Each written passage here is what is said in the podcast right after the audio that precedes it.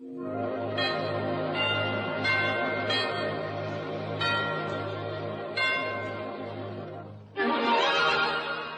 was curious. I tasted it. Now I know why Schlitz is the beer that made Milwaukee famous. If you like good beer, you'll find it pays to be curious and learn about Schlitz for yourself. And now the Joseph Schlitz Brewing Company of Milwaukee, Wisconsin presents Mr. and Mrs. Ronald Colman.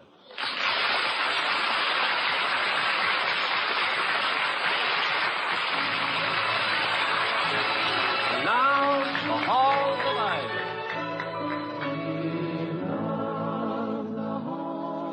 of Ivy. that surround us here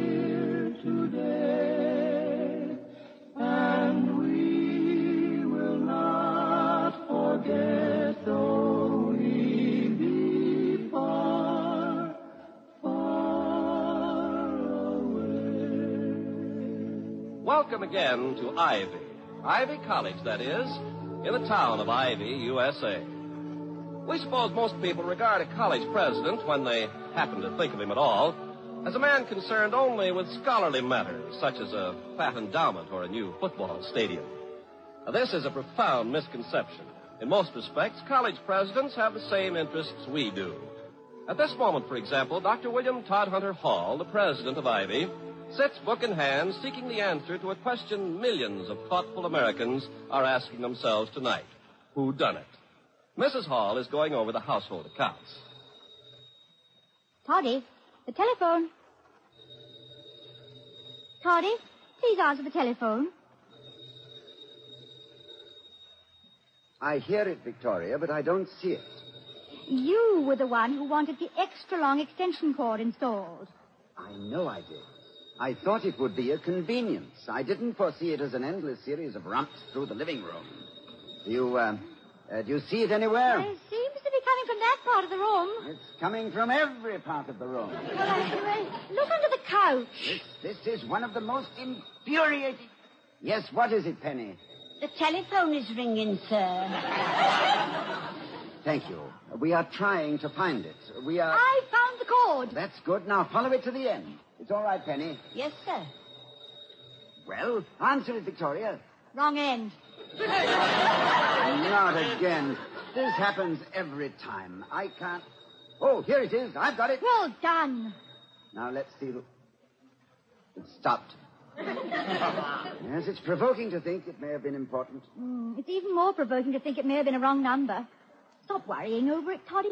You said you were going to relax this evening. Go on back to your mystery. Is it a good one? Yes, very intriguing. And almost as bloody as Hamlet. Like another cushion? No, thank you, darling. I'm quite comfortable. I can reach it. Hello? Yes, speaking. Oh, good evening. Oh, fine, thank you. Tonight? Well, yes, if it's really important. When shall I expect you? Very well, then. Yes. Goodbye. The chairman of the board is coming over, Mr. Wellman. I suspect he has bad news for me. He sounded so horribly cheerful. Uh, Mr. Clarence Wellman, the stinker? The same. Chairman of the Board of Governors and spark plug of the Let's Drive Dr. Hall to an Early Grave campaign. Oh, dear. Couldn't you put him off? Seems such a shame to let yourself in for such dreadful dullness on your one free night. Oh, I doubt that I shall find it dull. Wellman and I share a common interest in. I wonder what sort of a nasty brew he's concocted this time. Well, go on. Do drop the other shoe, Toddy. You were saying that you and Mr. Wellman share a common interest. A common interest in what? My job. I have it, and he wants me out of it. He's been after that for years, pursuing it with the fixity of purpose and the utter lack of humor of a child reading a comic book. Well, there's no point in fretting. Have an apple. Vicky, darling, I love you, but I cannot be soothed with a pippin. I I wasn't trying to soothe you, Toddy. I was merely trying to induce you to eat some fruit. You never eat any at all. It's bad for you. Is there any chance of Mr. Wellman getting you out of your job? Oh, not for the next five years. My contract, as you know, runs through 1955. But he seems to have reasoned that if little drops of water can, in the course of time, produce a phenomenon like the Grand Canyon, I need not complete the thought. You sure you won't try Pippin? Uh, quite sure, my dear. In my most tranquil moments, I have little taste for apples. I've even less while awaiting the arrival of a colleague who is seeking to dehorse me. Oh, it's very odd, you know. I should detest food, too. It figured so prominently in my first professional appearance. Really, Victoria? I've always thought of your theatrical career as a series of personal triumphs. Yeah, well, it was, it was, for the most part. But not in this particular instance. I was only 15, but uh, rather ripe for my age, when um, a comic named Artie Pinero offered me a job as his partner in a variety turn. Fifteen. I wish I'd seen the act. Ah, you'll change your mind when I'll tell you we were billed as Pinero and Cromwell, those funny people. Uh, we broke in a turn at a small variety house in the east end of London. I like to think the performance flopped because of its subtlety. What was it like? Well, I'd feed Artie a line, and he'd retort wittily, and then we'd slosh each other about the head with inflated bladders. the harvest of fruit generally occurred after we'd been on about three minutes, and order was not restored until about the sixth chorus of God Save the King. and you still like apples, huh? well, nine o'clock. Wellman will be here any minute. Oh, Toddy, don't look so concerned. Do you think he's got some particular grudge against you? No, no, I don't think so. No, he's just a sort of an intellectual Sunday driver. He has no destination in mind and resents being passed by someone who has. Uh-oh, there he is now. Well, Penny will let him in. Uh, You're not really worrying about his visit, are you? No, but the jawbone of an ass is a legendary weapon. And Mr. Wellman, being equipped with both uppers and lowers. Whoops. Oh, good evening, Mr. Wellman. Good evening, Dr. Hall. And Mrs. Hall. Good evening. Come in, come in. Thank you. How are you feeling this evening, Doctor? Fine. Never better. Should have seen the dinner I ate. Oh, good. Good. I really tucked it away with both hands tonight, didn't I, Victoria? You certainly did. And imagine, no sooner had we left the table and settled ourselves in here than he asked for an apple. Here you are, William, have one. Thank you, Victoria. Oh, not at all. Would you care for one, Mr. Wellman? No, no, thank you. Apples do not agree with me. Now, sit down, Mr. Wellman. Thank you. This won't take very long. I, I seem to have sat on your book. Oh, no. Uh, I'm sorry. I must have. Uh, Uh, uh, oh, uh, Raymond Harris's latest. Hmm? He died laughing. Finished it? uh, no, I'm in the middle. I read it last night. Excellent mystery, I thought. Have you guessed yet that the elevator girl Dolores is the murderer? No. No, I haven't. I imagine I will very soon, though. Is there anything else you wish to see me about? Oh, uh, yes. Uh, I have here a copy of today's edition of the students' newspaper, the Ivy Bulletin. I, I want to read the editorial to you, if I may. Just listen to this. The statements issued by our Board of Governors resemble the peace of God in that they are beyond human comprehension. Never has so much pap. What? Let me see that. It's quite the most vicious attack I've ever read. Who, who's responsible for this? Young Buckley, I presume. Jared Buckley, the editor. I shall most certainly demand a full explanation. The governors were so incensed when they learned. Board knows of this? They know of this editorial? How? I uh, had some other business to take up with them and called an informal meeting early this evening. This was taken up in passing. I naturally assumed uh, they were already familiar with it. Naturally. Everyone knows that prosperous industrialists spend most of their time devouring student publications. It was an irregular meeting, Doctor. I trust it does not upset you. Oh, not in the least. Victoria, may I have another apple? Of course, yeah. Thank you. I assumed the board would be familiar with the editorial because of my own interest in the bulletin. Uh, I was its editor while uh, a member of the class of 1907. Uh, imagine my horror when I realized they had heard nothing about this editorial and never would have had I not brought it to their attention. You must have felt dreadful. I immediately tried to undo the damage I had so innocently caused. I told them I felt certain there was some explanation for an editorial which discussed me and the other members of the board in terms one would not apply even to a mongrel dog. Hmm, and that failed to calm them? My efforts to pour oil upon the troubled waters merely incensed them the more. Incredible. They uh, instructed me to go to the root of the matter and to announce to you that they would press for Buckley's expulsion. His immediate expulsion. The decision to expel rests entirely with me. Until I know the full story, I refuse even to consider it. The members of the board are entirely justified in their resentment. But so drastic a step is not to be thought of prior to full investigation.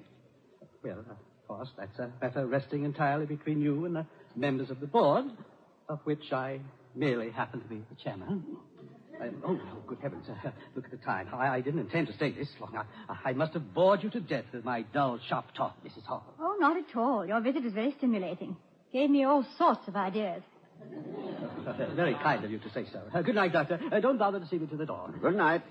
I want you to know I'm fully aware of how you've gone out of your way in this matter of the editorial. Oh, no, no, don't mention it. I always like to do whatever I can. Yes, that's what I mean. Good night. Is it as bad as it sounds, darling? No, I'm afraid it'll require more than six choruses of God Save the King to save this act, Victoria. I must see young Buckley at once to determine exactly what prompted his outburst. I'll have Grogan locate him. I'll call him now. And. Oh, no. What is it, Toddy?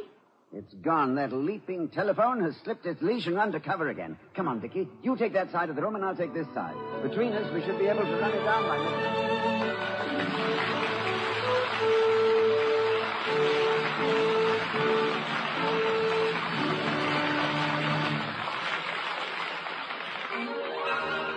I was curious. I tasted it. Now I know why Schlitz is the beer that made Milwaukee famous. When you hear a man talk like that, you know he's had a pleasant experience, one that may suggest something equally enjoyable to you. So before we return to the halls of Ivy, starring Mr. and Mrs. Ronald Colman, let's hear what happened in a rumpus room when an amateur railroad tycoon entertained a man who could very well be a neighbor of yours.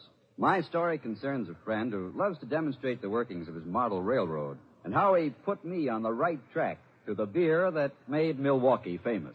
Now, if that sounds confusing, it's only because you weren't with me that evening when I helped my friend manipulate his model trains with a skill that would have put Casey Jones to shame.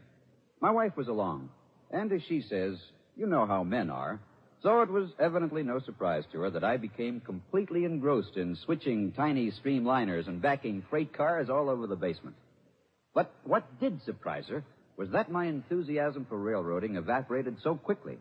And I'll have to admit that my interest in model locomotives collapsed like a punctured balloon the minute that tray came round the bend. For the tray held Schlitz beer. Certainly I was curious. But certainly my friend, who is so exacting about details in his hobby, would be equally concerned with the fine points of any beer he served. So while everyone else was helping get the trains back into the roundhouse, I was savoring that first taste of Schlitz. Maybe my wife is right. Maybe I wasn't minding my manners. But I've been minding them ever since. For now, when we have callers, I'm a perfect host. I serve Schlitz. And I've never forgotten that I have my friend to thank for putting me on the right track to the beer that, to coin a phrase, established the reputation of a certain city in Wisconsin. What I mean is, no wonder they call Schlitz the beer that made Milwaukee famous.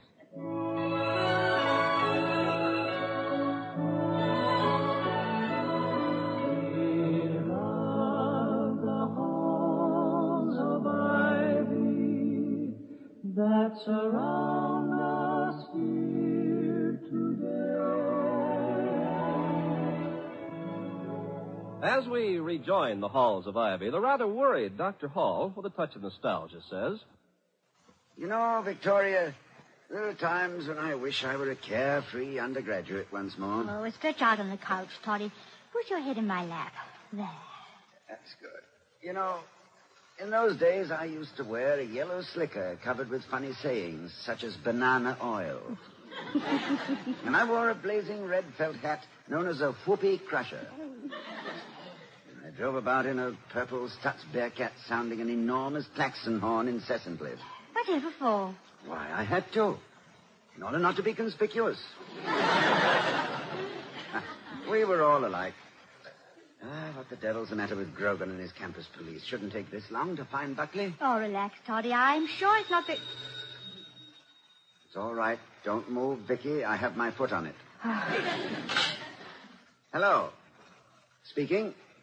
Yes, Grogan, have you found him? Good. Thank you very much. Good night. Young Buckley is on his way over. Now, you won't be too severe with him, will you, Toddy? You, you can be terribly intimidating, you know. Inasmuch as Buckley stands six feet four and came out of the war covered with decorations for bravery beyond the call of duty, I don't think you need be unduly concerned for him, Victoria. if you must have fears, let them center about me. No, I don't relish this interview at all. If he published a retraction, would that smooth things over? I'm afraid not. Mr. Wellman, the entire board, in fact, will be appeased by nothing short of a human sacrifice. My own feeling is that Buckley, as editor, is privileged to express his view right or wrong, subject only to a reply by the board being given equal space and prominence in the bulletin. I have very strong feelings about the freedom of the press. That's one of the reasons I love you, Toddy. You have strong feelings about everything. Thank you, Vicky. I also have very strong feelings about the freedom of reading. Our press is free to report and interpret, and is also free to distort and suppress. The public is free to read what it will, and is also free to disbelieve and go behind the printed word. Free is a short word that goes a long way. It's one of the most beautiful words in our language. Ever since the Chinese invented movable type half a century before Gutenberg, freedom has been moving forward, in spite of a few bad publishers and stupid readers. A responsible press and an informed public. Uh, excuse me, am I making a speech again? Uh, yes. the same one you gave to the journalism class last month. So you fixed it up a little. What do you do if Mr. Wellman insists Buckley be expelled? Oh, I'll fight him. Even though the board may take my contract and. and. Tell me, is it very difficult to manipulate an inflated bladder? Before long, you and I may well find ourselves breaking in a new act in the East End of London. Well, it's not at all difficult.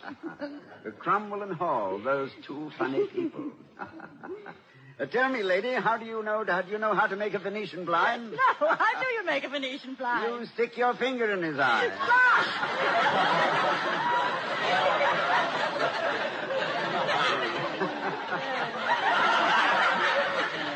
Oh, dear. I hope your London audience is mellowed by now. Yes. Tell me, Dr. Hall, when did you first begin to suspect that you had an aptitude for the theater? Oh, I think it was when I first saw you in Give Them Tears in London and returned to see it another 25 times. I'd never before noticed any particular urge in that direction. But it wasn't until our first date that I realized what a talent I had for acting.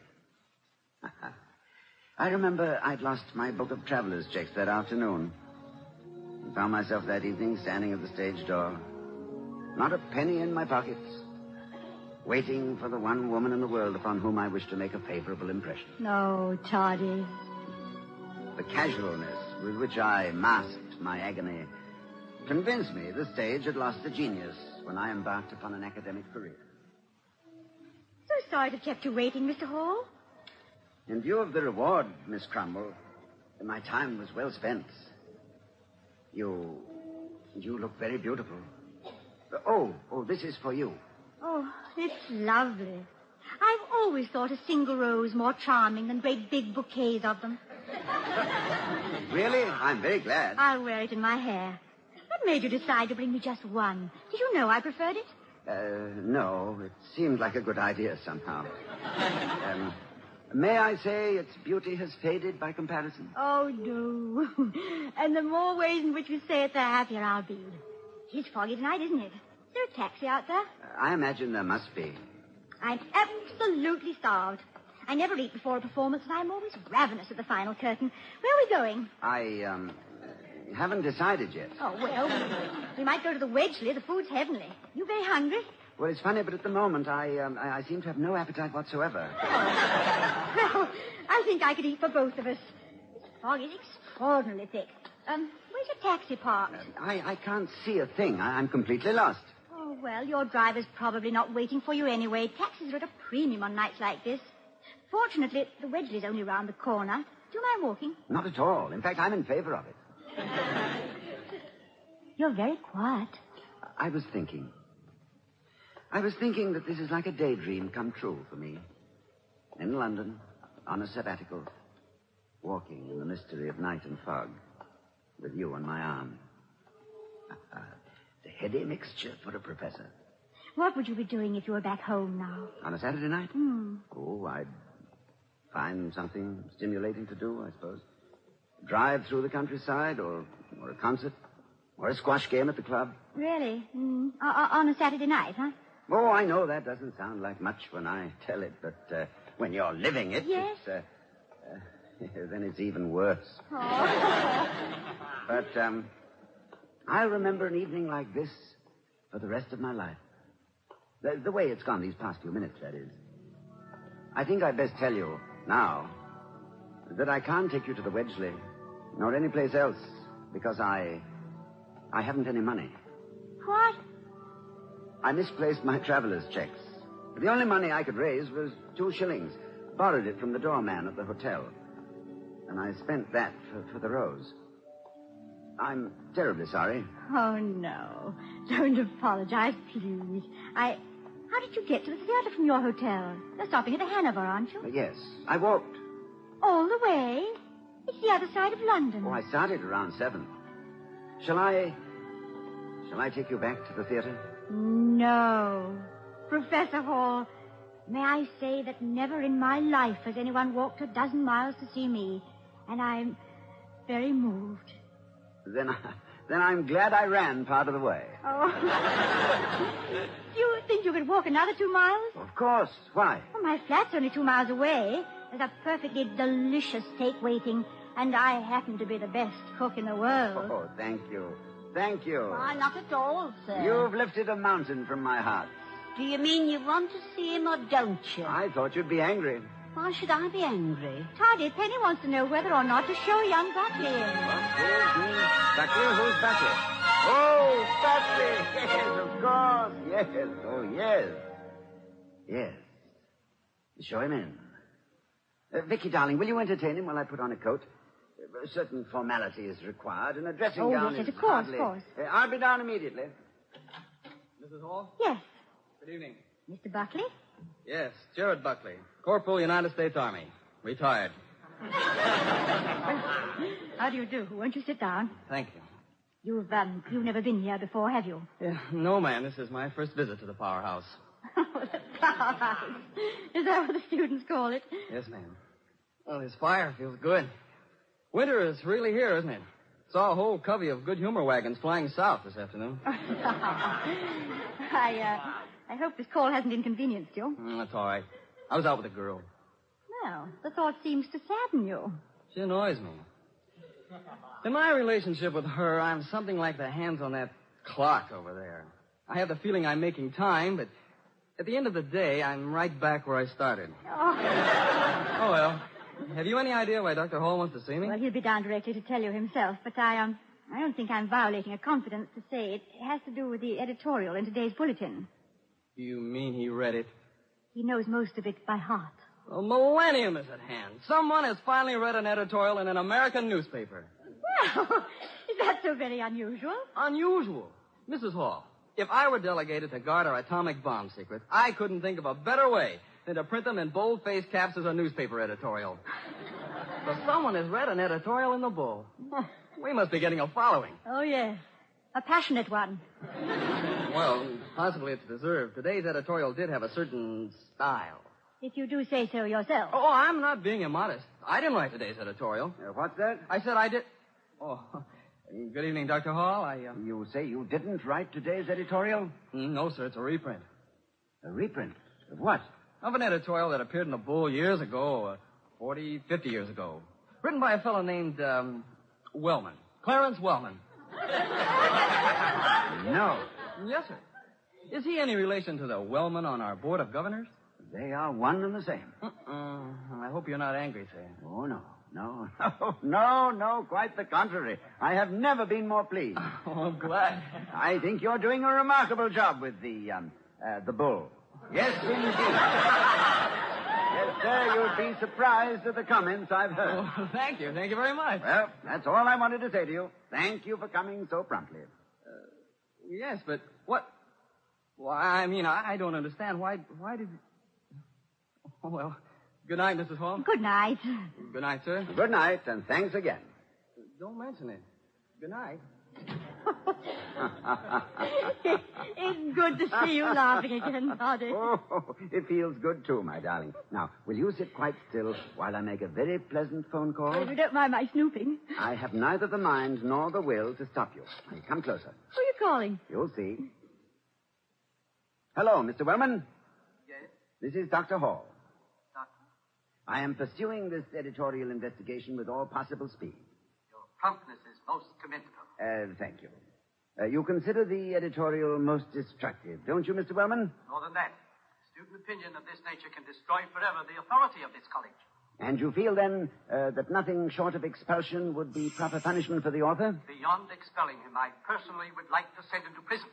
I consider the writer unfit for any association with ID. I see. Shall I say that to the board in the morning, Mr. Wellman? By all means. Very well. But before I hang up, I feel that you should know that Jared Buckley did not write it. Then who did? You did, Mr. Wellman, in 1907. Good night.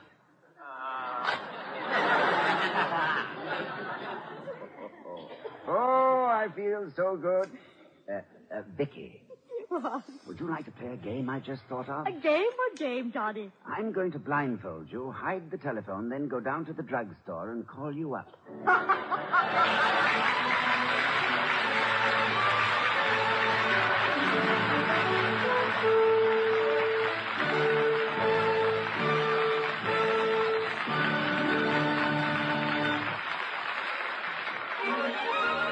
I was curious.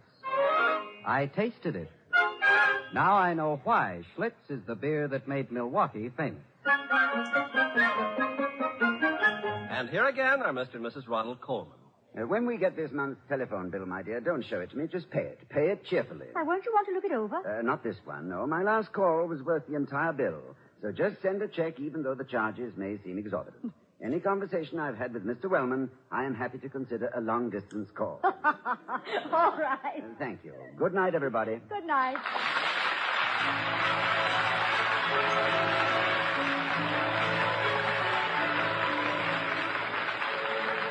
We'll be seeing you next week at this time at the Halls of Ivy, starring Mr. and Mrs. Ronald Colman. The other players were Herbert Butterfield, Roland Morris, and Gloria Gordon. Tonight's script is written by Walter Brown Newman. The music was composed and conducted by Henry Russell.